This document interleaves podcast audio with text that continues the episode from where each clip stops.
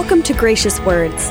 Gracious Words is taken from the weekly women's Bible study taught by Cheryl Brodersen at Calvary Chapel, Costa Mesa, California. We behold your glory, God, in the face of Christ. It shows us who you are, revealing who you are. On today's program, we'll look at discerning the will of God. We often have misconceptions about what it should and shouldn't look like. One thing is certain God is for us, and His will for us is good and superior to our own.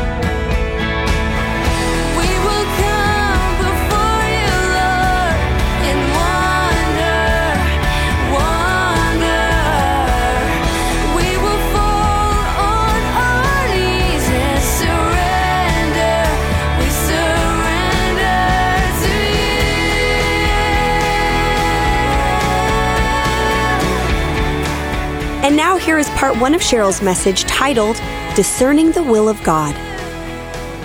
So if you see me walking gingerly, it's because Sunday I threw my back out. And so it's just, it's so funny because my son calls me up and he's like, Mom, Mom, where's the scripture where they, the Lord laid affliction on our back and brought us out to a rich fulfillment? I'm like, Psalm 66. I know this one. So anyway, I'm just being real careful with my back today. And it's like it's so funny because it happened sunday right? My daughter was out um, my youngest daughter had her baby shower on saturday which was really fun. And of course mother being super mom tried to load the car uh, tried to unload the car tried to move the heavy boxes because i want to be super mom. I want to be somebody's messiah and so, anyway, somehow I did something. And so Sunday I was getting up, I was brushing my teeth, I was completely dressed, hair washed, um, uh, makeup on, and I was just went to brush my teeth, and all of a sudden it was like a lightning bolt. You know how that does it? And all of a sudden I'm like, okay, I'm going to throw up or I'm going to faint. So anyway, Brian also told me that Sunday morning, oh, Cheryl, I've got to go out to Murrieta. I'm like, what? You've been gone three weeks in a row. Please don't leave me. Please stay home. And he's like, I'm sorry, this is a planning meeting. I have to go. Anyway, of course he leaves, right? Of course he leaves Monday. Monday, my smoke detectors decided they need new batteries. So they started going off every 20 minutes, between one minute to five minutes, right? So you know what I did? I just kept calling him and holding up the phone. I thought, you know what? When one member suffers, they all suffer. And I mean, it was going off. My dog likes to sleep downstairs to kind of guard. Next thing I know, I mean, the smoke detectors were going off for the fifth time. He comes running in my room and for the first time ever jumps on my bed and says, I'm sleeping here. I claim it. So the dog slept. Uh, well, actually, Brian ended up coming home, turning the breaker off. The dog slept between us all night. And it was so funny because, uh, you know, Brian snores and the dog's like, because you know it woke me up. And the dog's like, and he's like sniffing Brian, like, like what, what, what's going on here? Is this a command? Am I supposed to go somewhere, do something?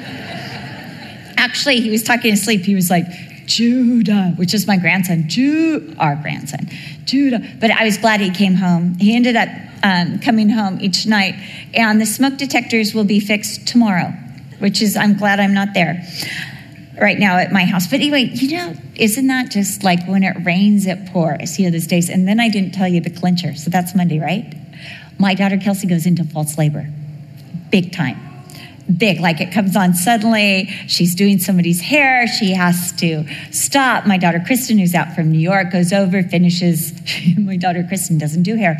She goes over there, she finishes the appointment as best she can. Kelsey goes home, she takes a bath, and um, they subside. Hallelujah, because it would be a little too early. But anyway, it was just like, seriously? But you know, what we're going to be talking about today is these things that we think are, are signs that we're out of the will of God. A pulled back, alarms going off, um, a daughter that goes into false uh, labor are not necessarily the signs that we're out of the will of God, but we're smack dab right where God wants us. But the enemy is not happy. So, We talked last week about how a lot of people have misguided notions when it comes to the will of the Lord. We talked about how so many think that God's will is inferior to our will, when in fact it's so superior. God wants better things for you than you want for yourself.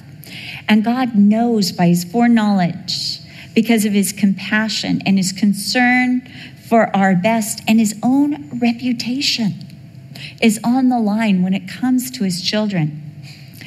We also hold the misconception that we can inadvertently miss the will of God. I can't even tell you all the women that say to me, What if I miss the will of God? What if I married Herman and I was supposed to be with his twin Harry? Uh, I've had people actually, not those names, names have been changed to protect the innocent, but I've actually had people think that they've missed the will of God because it, it, got difficult or it got hard. But the will of God is not like a train we need to catch. And we're not sure what train it is or what platform it will take off from or what the timetable is. When we lived in England, there was a place called Clapham Common. And I would go there and I would catch a train um, uh, home from Clapham Common or, you know, to Richmond Station. And I remember getting there and I was talking to a woman. She was walking me all the way to the platform. And I was at the right platform. I got to the right platform, but I was a little bit disturbed by what she was telling me, a little bit distracted. So when the first train came up, instead of reading where that one was going, I just jumped on. It's a train, I jumped on. Well, we were living in England, and I want to tell you that the phone numbers in England have a lot of digits. So I never memorized our phone number. It was when cell phones were this big, and we would give it to one person that day, and I was not the person that had the cell phone that day. So I jump on this train only to realize that it is speeding past every place that's familiar to me. Like, I was on the fast train going somewhere in England that I'd never been before with no way, I didn't even know my address where I was living, we just moved, to communicate to family where I was. I was all by myself or who I was. I, I, I didn't know. And so here's this train, and I just begin to pray. It took me over an hour out of my way, fast. it took me a fast hour out of my way. I had no money, and I was just praying, Lord, I don't know what to do. It stopped, and I just felt the Spirit of the Lord say, Get off, walk across the bridge on the other side, and catch the first train. And I forgot to read that train too. But I just jumped on, and hallelujah, the train took me quickly to a place that was walkable to the place I was staying, living. But you know, that's not how the Lord's will is. Like I was at the right platform, I just jumped on the wrong train. You cannot miss the will of God unless you want to. Unless you want to. I think about how when you go to the car wash, and I don't know about you, but when you have to line up your wheels with those metal grids, and those guys are always like, back up. And I'm like, I'm trying so hard, but I can't see the metal grid, you know, and they're trying to direct and they're kind of like, you know, like, Yistama, you're this woman. What are, what are we going to do? So I, it's so hard, but that's not, the will of God is not that hard to align your life with. It's not like those car washes. Other times we conclude that our deficits or struggles, drawbacks, rejection, and quarrels are signs that we are outside God's will instead of the very goads that God is using to get us in his will. In Psalm 23 4, David talks about God's staff. He said, Your rod and staff comfort me. Now, a rod was only used as a weapon against a wolf or a predator, never against the sheep. The sheep were never struck by the shepherd. But the shepherd would use the crook to draw the sheep back or help lift him if he fell over a ravine. And then he would use the other part of the staff. He would hold it out so that the sheep couldn't veer off the road. You know, sometimes when you're on the freeway and you've got your GPS and it's like, stay on the 405, stay on the I 405. And you're like, why are you telling me this? You think I don't know, like every 10 minutes, stay on there. And it's because the 605 is there and they just don't want to take any chances with you. The GPS does not trust you. I'm just saying, okay? But that's what would happen. It would keep the sheep from taking that other path. He would just stick it out so that the sheep would just follow, especially at night. He would lean into the rod to know where to go. The rod also would gently prod the sheep to go a little faster, tap, tap, tap, to, to move over to the left, to move over to the right, keeping the sheep right in the will of the shepherd. God wants us in his will more than we even want to be in his will. In fact, it tells us in Psalm 23 3 that he leads us in the paths of righteousness for his namesake. In other words, God's reputation is on the line when it comes to you. He wants our lives to testify of his goodness, of the goodness of the shepherd towards the sheep. And God utilizes all sorts of means to get us in his will. And again, you cannot miss the will of God unless you purposely, defiantly, decidedly rebel against it and do not. It takes a deliberate act of your will to be out of God's will. In our lesson this week from Genesis 25 and 26, we see how God guides Rebekah and Isaac into his will using departures, delays, deficits, dilemmas, difficulties, his directives, denunciation, disagreements, and discoveries. Now, when I can get all these like that, I know it's the Holy Spirit. Too often we conclude that the very instruments that God is using to get us perfectly centered in His will are the devices that are telling us we're out of the will of God. You know, we think because we pulled a muscle in our back, oh, what did I do wrong? Don't we? Don't we go right there? What have I done wrong? Instead of, Lord, how are you trying to direct me?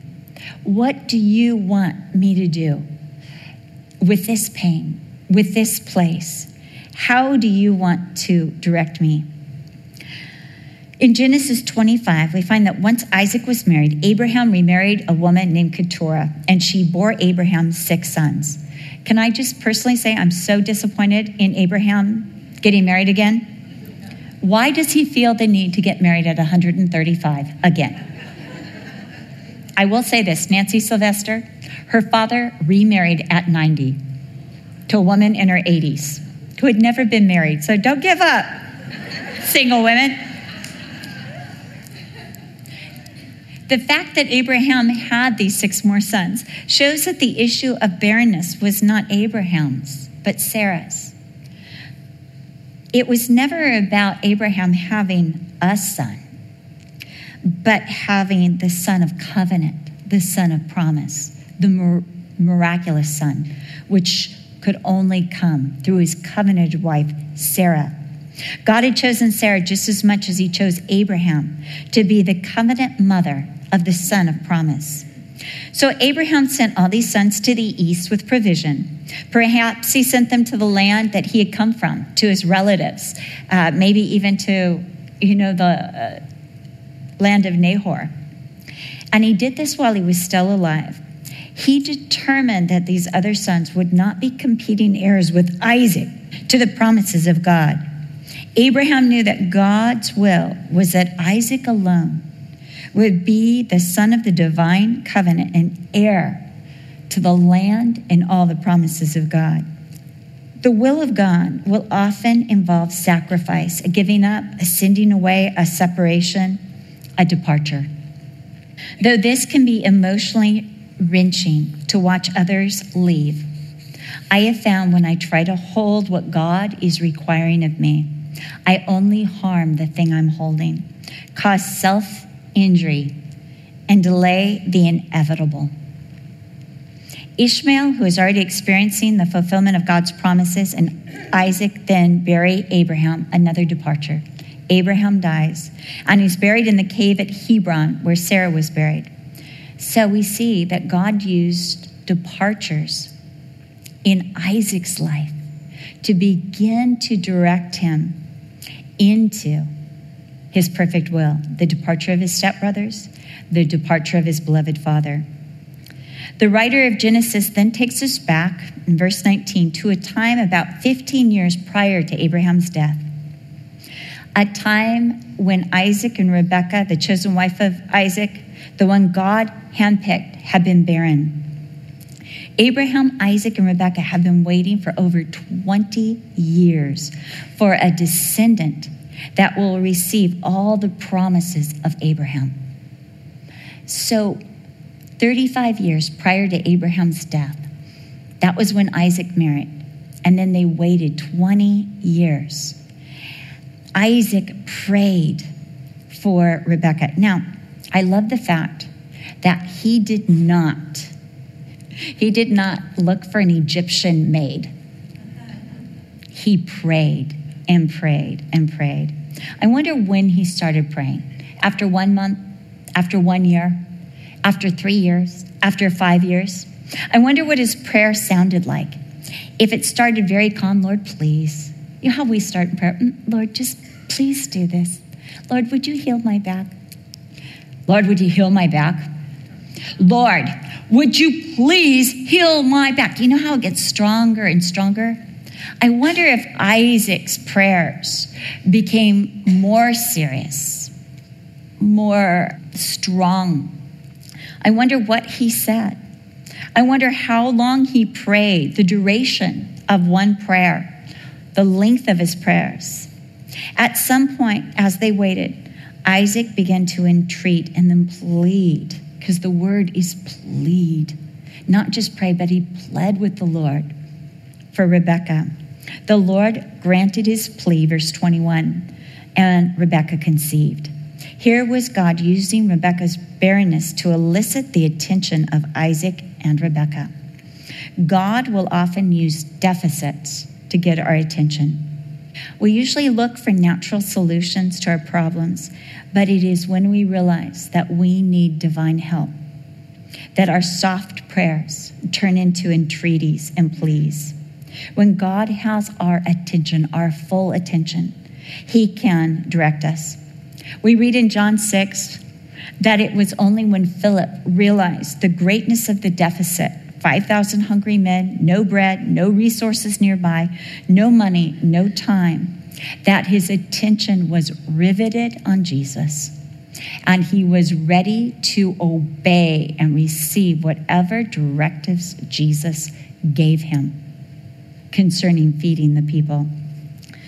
As we move on, we realize that God also used the delay in Rebecca and Isaac's life. Had this pregnancy happened right away, would Rebecca have sought the Lord when the pregnancy got difficult? Or would she have thought, oh, this is just natural, this is just what happens? But because she knew this pregnancy was a direct answer to prayer, when her womb just didn't feel right, she went to seek the Lord. Now, Rebecca feels that something is not right in this pregnancy. She's waited 20 years and something's not right. It's before the times of sonogram. I don't think I needed to tell you this, but it's before the times of sonograms. And she has no idea what she's carrying.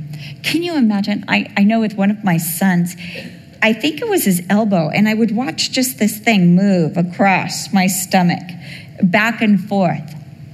But she's feeling all this uneasiness, all this activity in her womb. And I think people are saying, oh, it's her first. She's waited 20 years. Of course, she's a little nervous about this.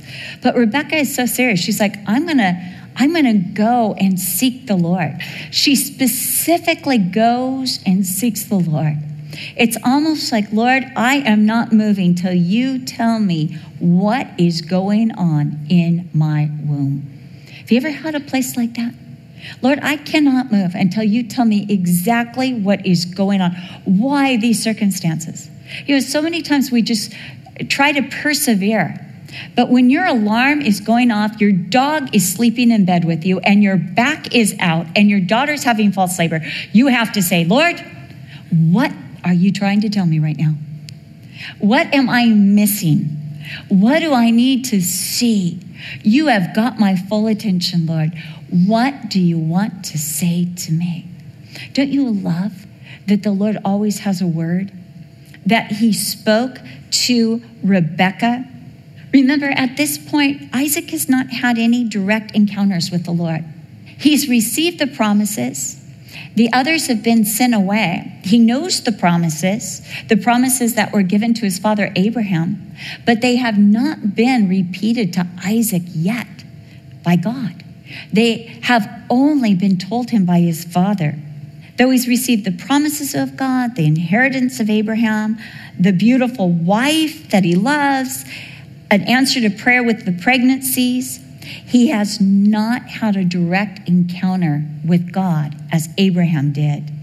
But Rebecca hears the word of the Lord. She hears it even before her husband does. I don't know what that means, but I like it. Verse 23 God speaks to Rebecca and says, Two nations are in your womb. In other words, you're having twins. These twins will be two different nations. Two peoples will be separated from your body. One people shall be stronger than the other, and the older will serve the younger. It is because of this dilemma that Rebecca seeks the Lord and receives the direction and the answer on what is happening and what God's will is for the future. God uses dilemmas, those places of uneasiness that we just can't shake, to bring us into his plans and purposes. Pamela Markey, who's a um, she's head of our Bible college in in Hungary, amazing woman. She and her husband went to the Ukraine as missionaries with all their children. But when she first married her husband George, she was told that she would never ever have children. That it was just it was not going to happen.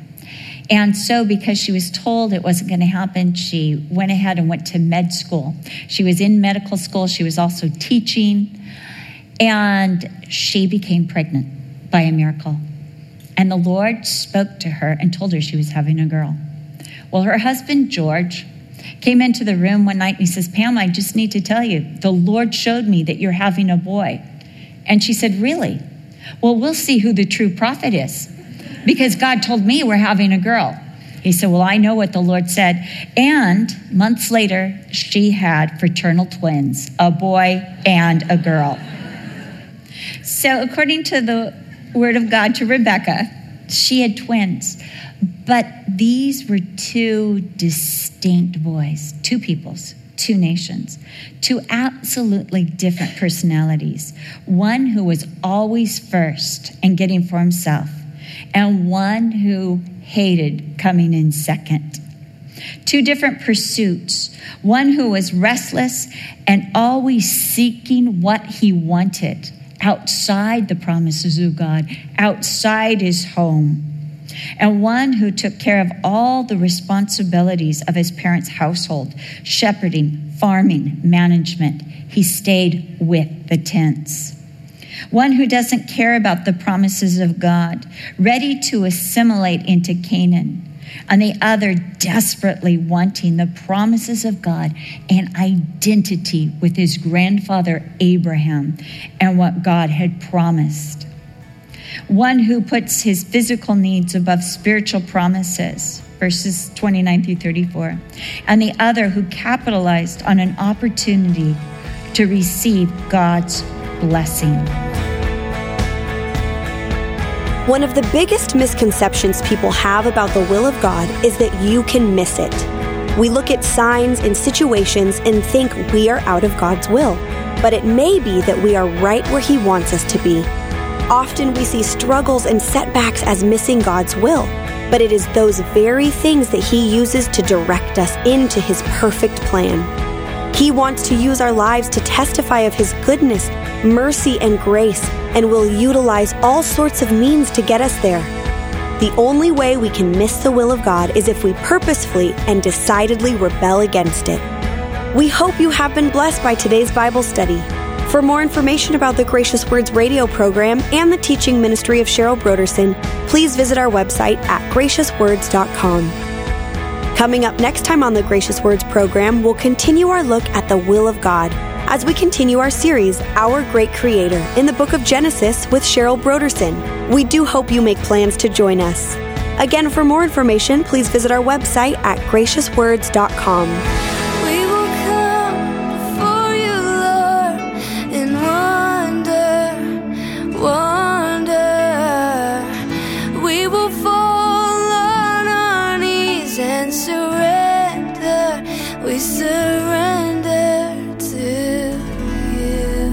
This program is sponsored by Calvary Chapel, Costa Mesa, California.